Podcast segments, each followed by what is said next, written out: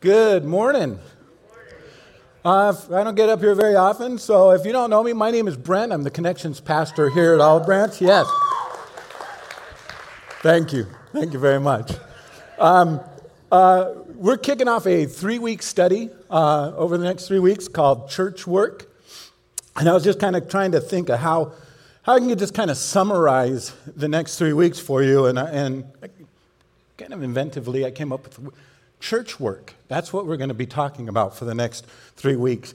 And, and tonight, today's message for me is, is kind of serious. Um, and, uh, and so I just kind of want to throw it out there. I, this isn't a, like I'm preaching at you and I'm waving my finger. More than I'm inviting you into a conversation that I think we need to have as a church. And it's a serious conversation. And I know that I'm going to be doing all the talking, but if you talk to my wife, she's going to say that's like every conversation I have. So, um, but as we're, we're putting this together, you know, there's a startling thought is that the church is one generation away from extinction. You know, think about that for a moment and just kind of let it soak in. We're one generation, the church is, from disappearing, from us dropping a ball that's been passed on, chain by chain, and generation to generation for thousands of years. And maybe you never realized that or really thought that through, but we're one generation away. And, and you, I, you guys might be thinking, huh, pastors, get on the ball. What do you guys do all week? You know, and, and seriously, you know, that what we want you guys to understand at the end of this three weeks is that church work isn't your pastor's work. And it's not the work of your small group leader, and it's not even the work of the missionaries. Church work is our work, and church work is my work. And there's a tendency to just kind of think that the pastor is to do all the ministry and all the spiritual things are to be thrown at the, the pastor. But the scriptures are clear. The Bible is clear in the sense that it defines the pastor's role. And the pastor's role is to equip and train the saints for the work of ministry. So it's not the pastor's work, it's not someone else's work. Church work is my work. And I just want to, if you're a believer, I want you to say that right now. Church work is my work. You know, and Paul understood that. And if you want to grab the Bibles under the seatbacks in front of you and, and turn it to uh, 2 Timothy 2 1 through 4, and in the Bibles that we've provided, it's page 996. Paul understands this. Paul understands this. He's, he's writing a letter to Timothy. It'll be his final letter. He knows he's going to die. He's in prison, he's chained up. He knows he's going to be found guilty and beheaded. And he's writing this last epistle or letter to Timothy. And, and, and he's basically saying to Timothy, hey, hey, buddy, listen, listen. We can't drop the ball here. We need to pass this on to the next generation. And he says, he says this. So let's see, look what he's saying. He says, You then, my child, be strengthened in the grace that is in Christ Jesus. And what you have heard from me in the presence of many witnesses, entrust to faithful men who will be able to teach others also. I mean, right there, right there, Paul gets it. He understood that this needed to be passed on, that his generation of Christians has to pass it on to the next generation who gets it, who will then pass it on to the next generation who gets it. We are one generation away from seeing it end, and it won't merely survive because the pastors are doing the work. It will be because we are doing the work. We are reaching the next generation. And I'm telling you, I don't, I don't know that we're really doing that good of a job overall. Because as I was preparing for this message, I came across some statistics that are kind of startling. Um, and I just want to share those with you. This next generation, behind me at least, um, you know, is, is this generation of like 22 to 35 year olds. And they're not only the generation that's really going to carry the banner forward, but they're also a generation that, if we don't reach them, could very well abdicate that privilege. You know, and some of these statistics are this 35%, 35% of adults between 22 and 35 have an anti position, uh, an anti church position. They're not just ambiguous about the church, they hold an anti church position and feel that the church does more harm than good. 35%. 59%, if you round up, it's 60. 59% of adults that were raised in the church have abandoned the church. 70% of young adults completely drop out of church. 8 and 10, 80%. 80% of people under the age of 30 don't believe that church is important. 80% doesn't believe that church is important. We need to reach this generation so that they get it, so that they will pass it on to the next generation. And we won't be the generation that drops a 2,000 year old ball. And one of the ways that we're going to reach them, one of the ways that we're going to encourage them is, is we just need to pour out our cup. We need to pour out our cup, what has been entrusted to us, entrust to others, pour out our cup into this next generation. And like Greg talked last week, like Greg was talking last week, you know, part of it starts with our kids. You know, he was bringing up the scripture that, you know, when you wake, when you lay down, when you walk side by side, teach your children and it starts with our children and our families seeing us truly love God. Truly love God and living out our faith with a true integrity before them, without hypocrisy, without double standards. They must see us loving Christ. They must see us loving the mission that the church has been called to. They need to see us being bold in our faith, true in our faith, and they need to see us sharing that faith with others. And I will say the church walks alongside of you. I want to encourage you in that. The church walks alongside of you. We have children's ministry, we have youth ministry that help disciple up your children. But, but they're not there to replace you, they're there to support you. And that's what church work is. We support one another as a community but you still have that responsibility to pass that on to your children and to the next generation. Church overall, I mean, church is a discipleship center. That's what church is. It's, it's a discipleship center to train you, to train you for the battle that's ahead, to prepare you for the mission. There are only two things that the church should be doing evangelizing and discipling and then sending them to evangelize and disciple. Those are the only two things that the church should be about. If anything else, it's really a, waste of time, energy, and resources. That's what the church is about. We disciple one another so that we have confidence when we face the enemy, when we're f- confronted with battle. But, but that confidence, that confidence comes in the form of a merciful king and a conquering king. And we're determined to let others know the captives have been set free by him. You know, and we pass that on. What has been entrusted to us, we entrust to others. And I want to I want to clarify, and I just want to make sure I'm clear on what I'm saying. I'm not talking about as the church, you know, oh, I'm worried about keeping our doors open for business for another generation. That's not what I'm talking about. Church work is about reaching souls. It's about making Christ known to those that do not know him. It's about reaching souls. It's about discipling them up to go out and reach souls and disciple them up. It's, it's literally life and death, eternal life, eternal damnation. That's the stakes that the church is confronting. The church isn't a place to just sit and be comfy and be entertained. It's a place to be equipped. Kevin Kane said this. I loved it, so I'm going to steal it. I don't know if he's here, so. But he says this He says, The church is not a cruise ship for your comfort and your pleasure, it is an aircraft carrier to launch you into battle. Like I said, I stole that from Kevin he didn't copyright it, so I can't be sued. I'm feeling good about that.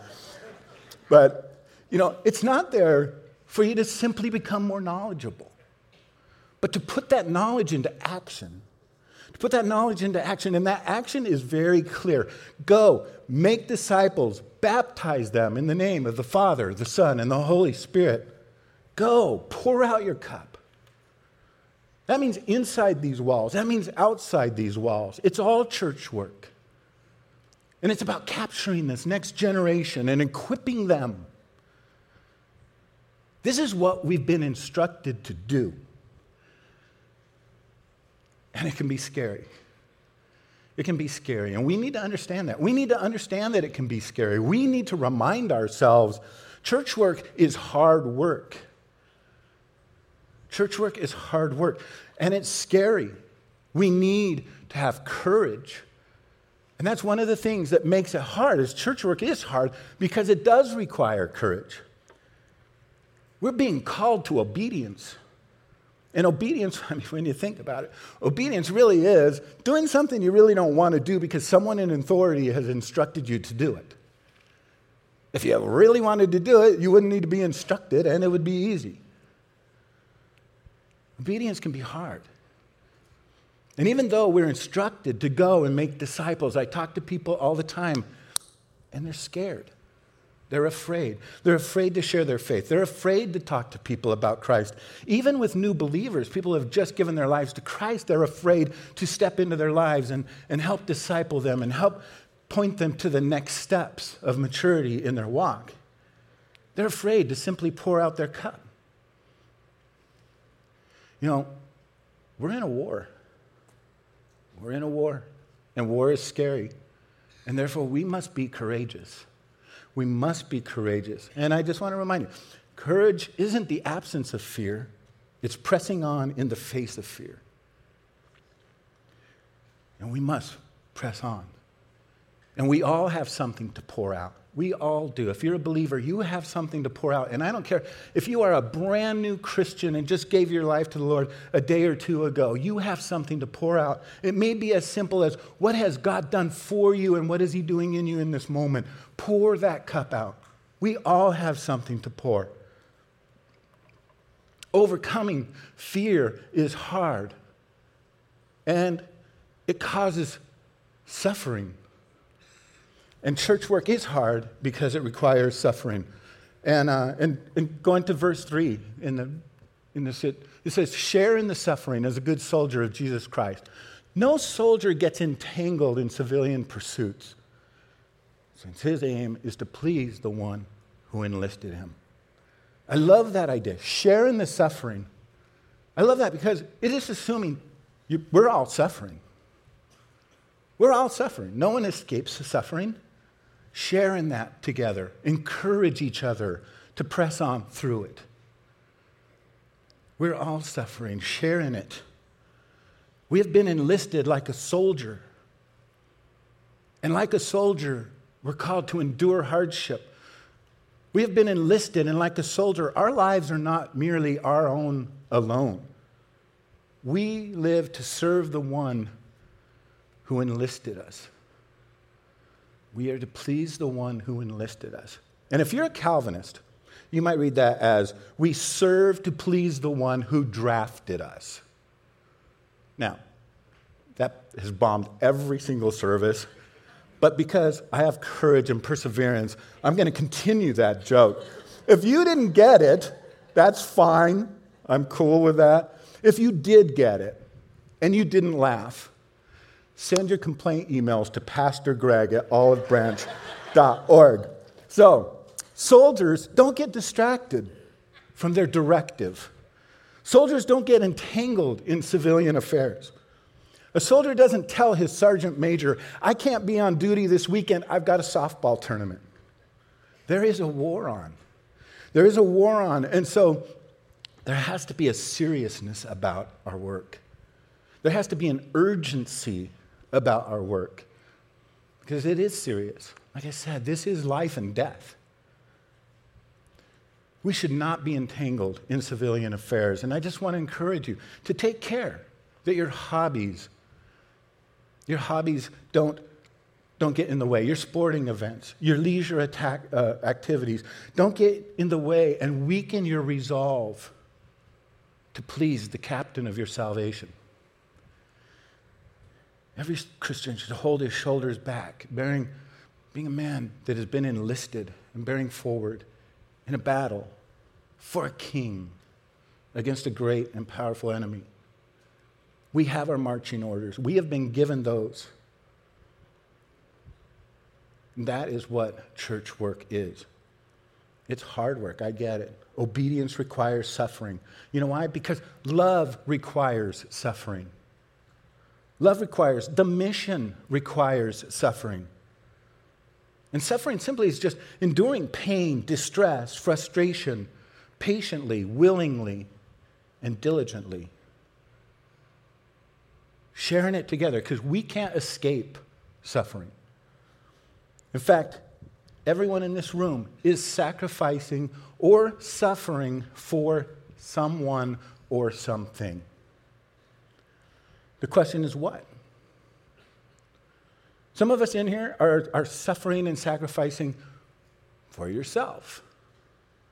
And if that's you, you could probably identify that because your expectation is that others sacrifice and suffer for you as well. Do you suffer and sacrifice for your family, for your career? And often those two can be confused.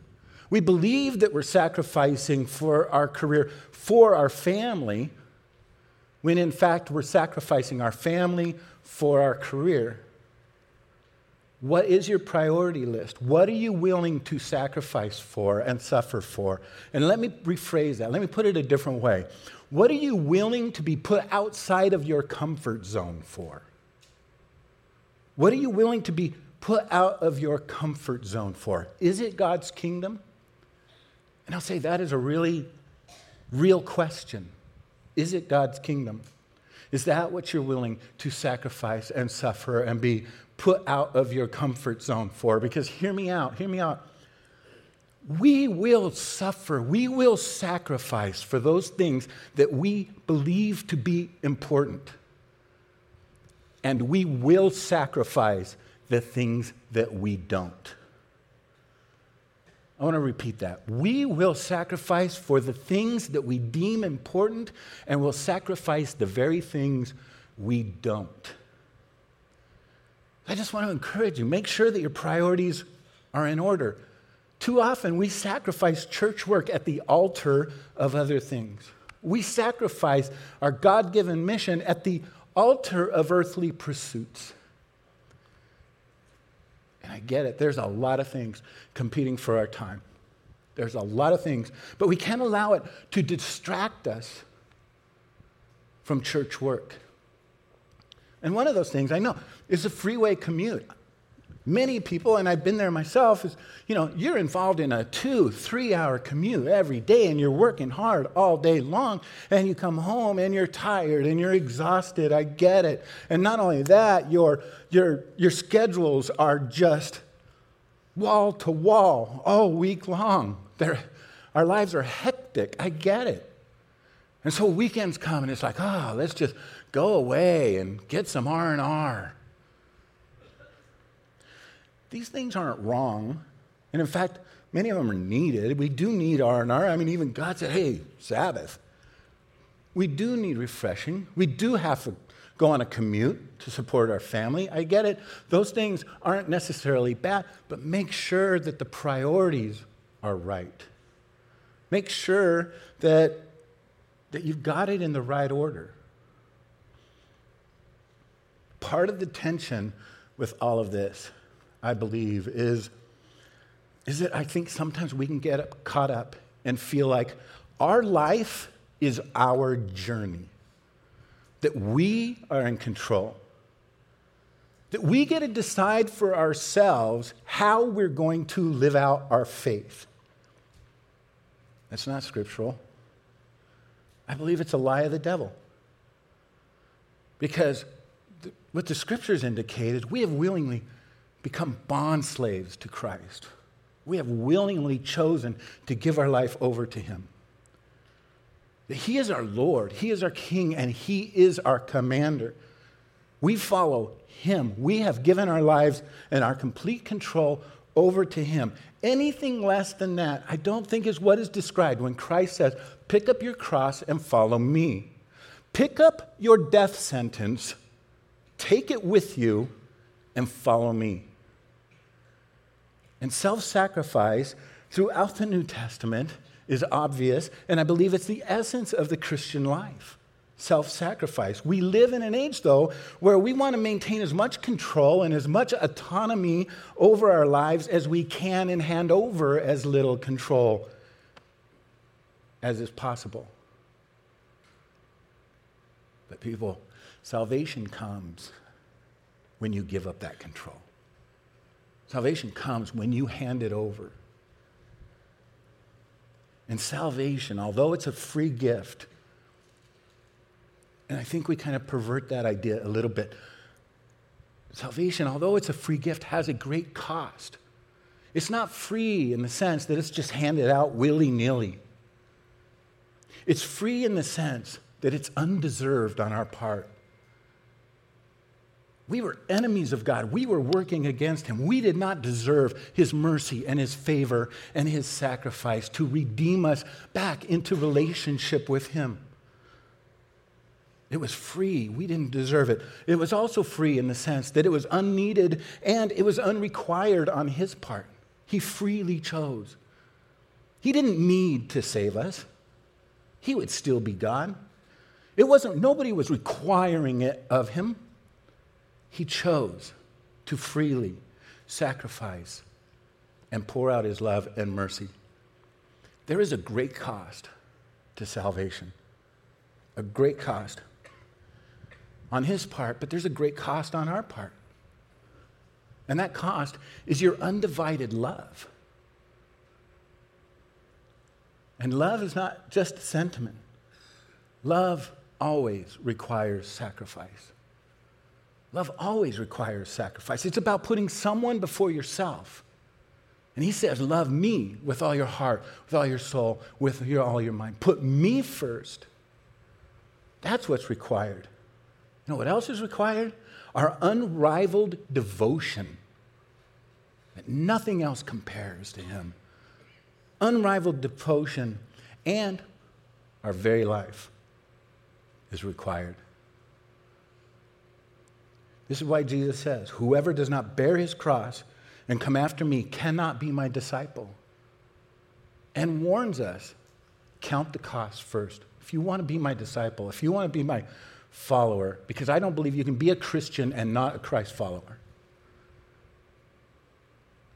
If you want to do it, then follow me, but count the cost first.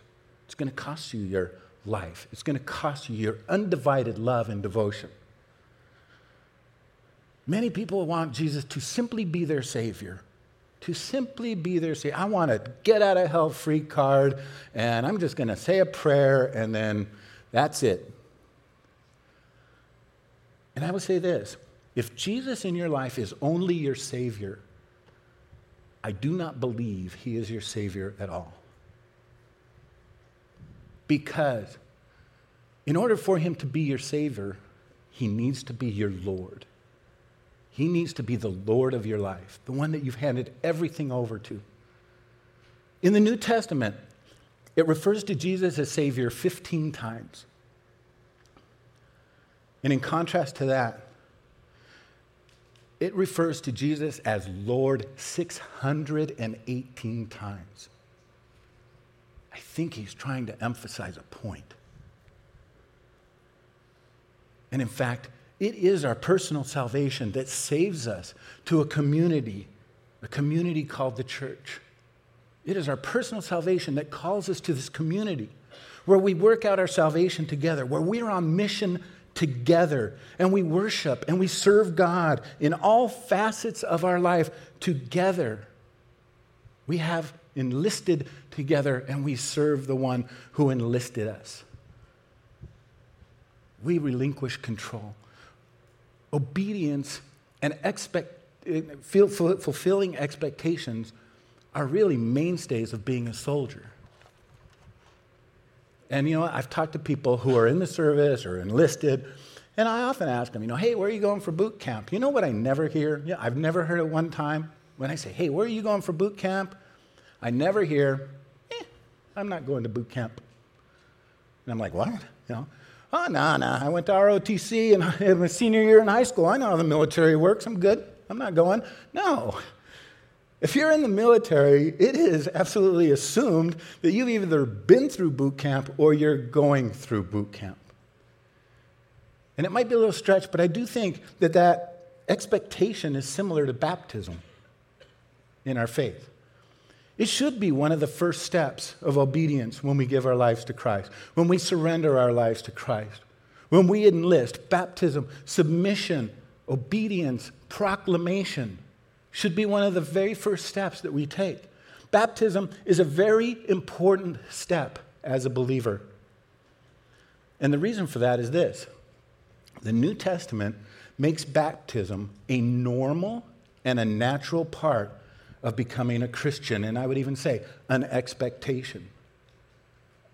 Jesus called us Go, make disciples, baptize them in the name of the Father, Son, and the Holy Spirit. We see it in the early church. In Acts chapter 2, you know, it says that, you know, after Peter's first sermon at Pentecost, those who received his word were baptized. And 25 years later, Paul's writing to the church in Rome, where he had never been before, and he assumed that all Christians were baptized. He said in Romans 6, 1 through 3, you know, are we to continue in sin that grace may abound? By no means. How can we who died to sin still live in it? Do you not know that all of us who have been baptized into Christ, Jesus, were baptized into his death? In other words, Paul assumes without any question, without any explanation, that all the believers in Rome had been baptized. And he appeals to their baptism as the basis of their ethical instruction to the Christians. And again, Jesus, Jesus made it normative in Mark 16, 15. When he says this, he says, Go in all the world, proclaim the gospel to the whole creation, and whoever believes and is baptized will be saved, but whoever does not believe will be condemned. And I want to clarify I don't think he's saying if you're not baptized, you're not saved. You can look at the thief on the cross for that uh, example. But whenever it's available, I think what he's communicating, Jesus is communicating here very clearly, is it is an absolute expectation. Why wouldn't you? It's an important step. But I will say, I talk to people all the time and they're scared too. They don't want to get up in front of people and have people watch them be dipped in the water. And I want to encourage you. People, we're called to be courageous. We're called to be courageous in our faith, we're called to be courageous in our obedience, and we're called to be courageous in our proclamation of who we follow and who we belong to. Don't hide your faith under a bush. Oh, no, I'm going to let everybody know. No, I'm just kidding. Um, you know, even though, even though being courage, courageous is hard, and I get that, I just want to encourage you. Where in Scripture would you find, would you understand that baptism is not an expectation of a believer? Where in Scripture? You know, and if so, if you've put your faith in Christ and you haven't been baptized as a believer, you know, I just want to ask you, what are you waiting for? We're doing them next week. You can sign up on the app. You can come out to the Connection Central. We can get you signed up. We can get you baptized next week. I want to encourage you be strengthened in the grace that God has given you and given us all. That's Timothy 2:1. You then, my child, be strengthened by the grace that is in Christ Jesus. Be strengthened. And I do believe this there is that, that strengthening that comes when we give our lives to Christ and He breaks the, the bounds of sin in our life and He fills us with the Holy Spirit and we're strengthened in that. But I also believe this the, the church is a grace where we can be strengthened.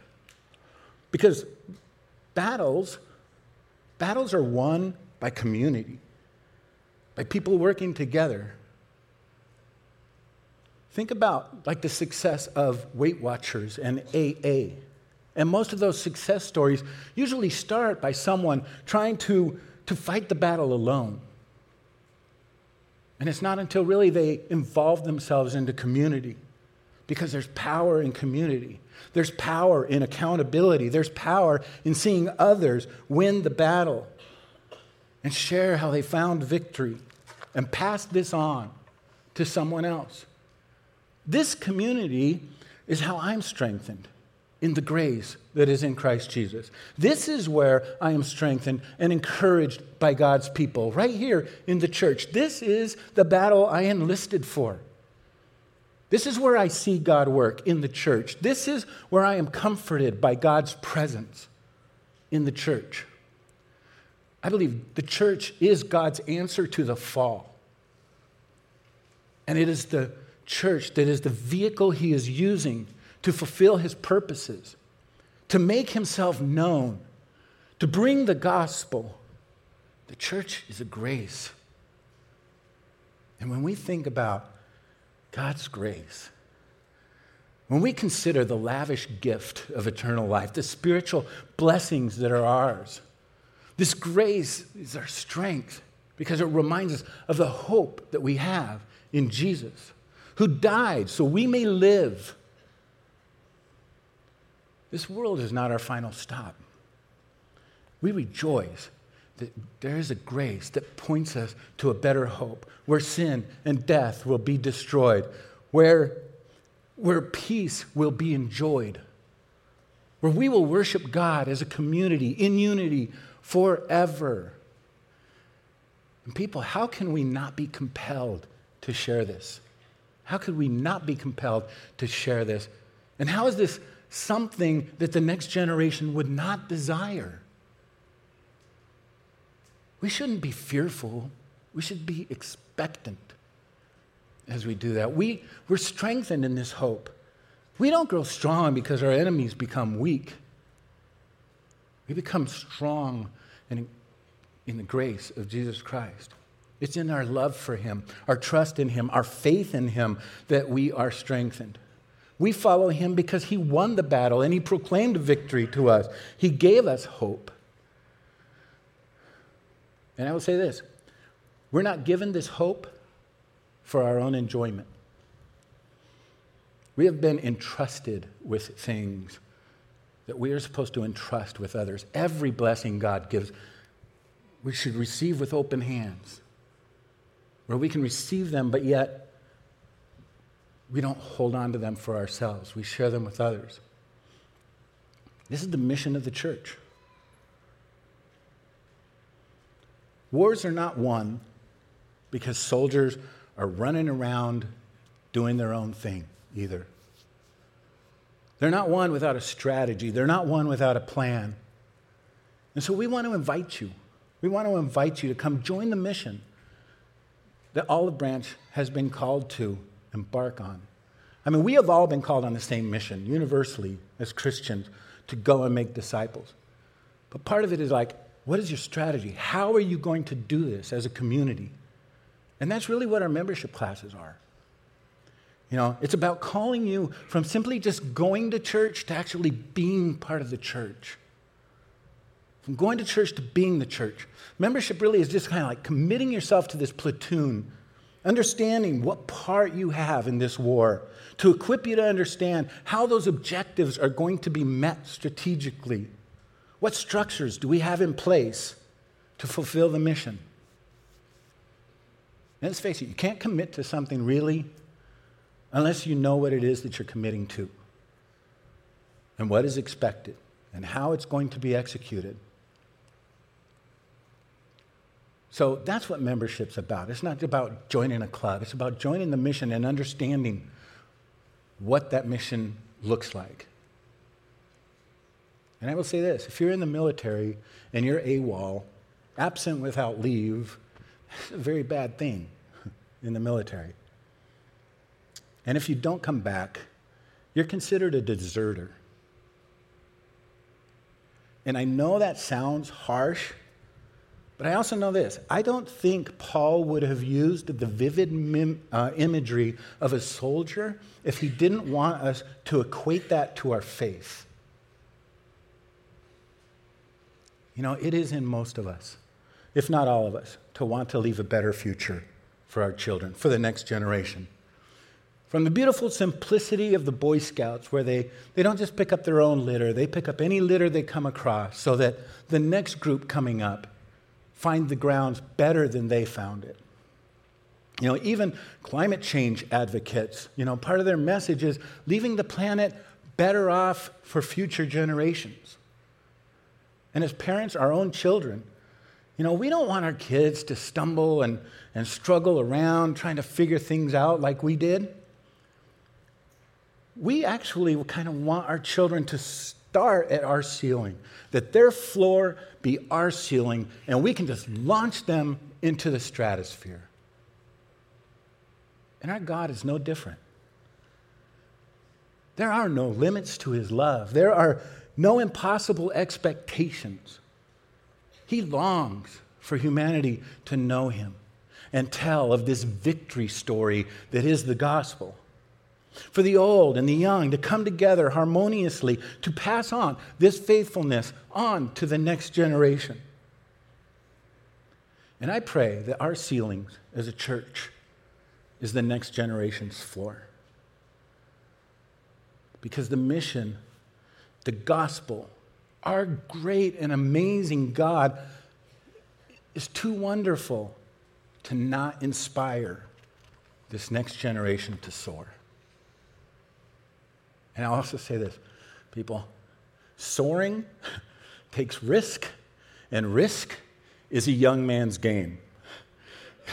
yeah, I mean, let's face it, the older we get, the more comfortable we get, the more complacent we get. And we are less likely to take the necessary risk that is needed. That's why we need to embrace, engage, encourage this next generation to risk, to build, to conquer. Because if we don't, we will lose them. We are one generation away from disappearing. We need to reach them. How do we do that? We need to love God. Truly love God. We need to love God. And, and love it starts with humility. I was talking to somebody last week and they were like, How do you give your life to Christ? What is this? You know, how do you enter that door? And I was like, It starts with humility. It starts with humility because of this humility fuels love. Humility fuels love. When you think about it, guys, you know, when you met your woman and you wanted to marry her, it was this humility that fueled that love where you felt lucky and honored that they would love you back, that they were willing to, to share your life with you. And you wanted to please them and serve them, and it was all driven by humility. And when that humility wanes, is when marriage um, relationships suffer. When you start feeling like, you're lucky to have me, you need to serve me more. Love dies when humility dies. Humility is the fuel for love. And we need to be humble before God. Understand, we need Him. He is a great and amazing. And I'm nothing without Him. And it is that humility that will fuel your love. And we also need to live it out. Live it out with integrity. And we need to share the gospel. We need to love, live, and share wherever we go. That's church work. And church work is my work, church work is our work. I want you to own that. So say it one more time. Church work is my work. Right. And I believe it's the vehicle that God has given us. And I believe it's important to come together. Hebrews 10 24 and 25 says, Let us consider how to stir one another up to love and good deeds, how to encourage each other forward because, people, this is hard. Not neglecting to meet together, as is the habit of some, but encouraging one another, and all the more, this is serious, this is life and death, all the more when you see the day drawing near.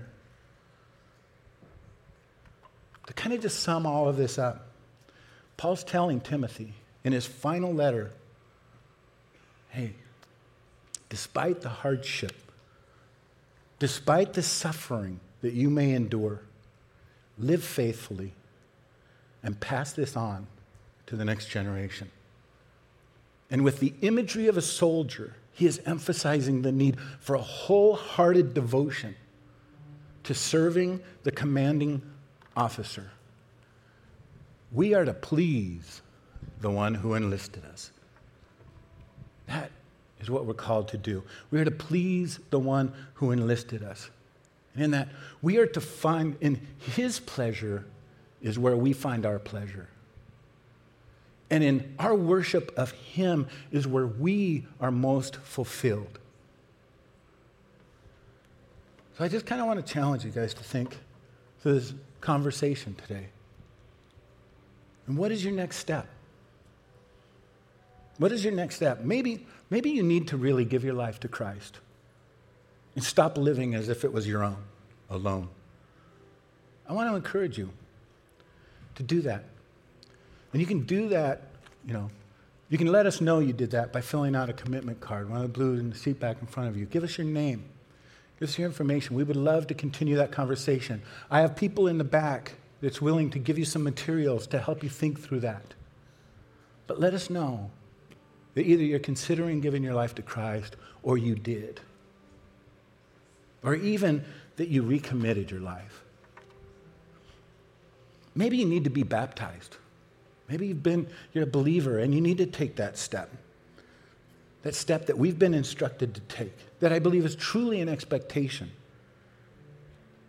Maybe you need to be baptized. We're doing that next week, like I said. Maybe you need to move from going to church to being the church. And you can do that by just grabbing one of the green cards, these next step cards, filling it out, and checking off baptism or membership class. And we'll get you signed up. We have a membership class coming up in a couple of weeks. Learn what we're about, how God's calling us to fulfill the mission. But also, maybe you need to entrust what has been entrusted to you, faithful men and women, to other faithful men and women. And if that's you, I'm sure that that somebody has been placed on your heart or your mind. It's like, ah, I need to be more intentional with this person. I need to talk to this person. Write that name down, pray over that name, and then be intentional about engaging that person. And I just want to encourage everybody to take a moment today at some point and just reevaluate your priorities. Reevaluate. Maybe some of them need to be adjusted. Seek ye first the kingdom of God. Make sure that one's on the top. Let me close this in prayer. Lord, Father God, I just thank you, Lord, that not only have you redeemed us, you have called us your children, and you have given us a mission to let others know about your love, about the fact that you are willing to receive them as your children and remove their sin from them and to shape them. And Lord, whether we're at a point where we haven't fully given our lives to you, I just pray for them that you'll move in their heart. You'll reveal yourself to them in a new and fresh way.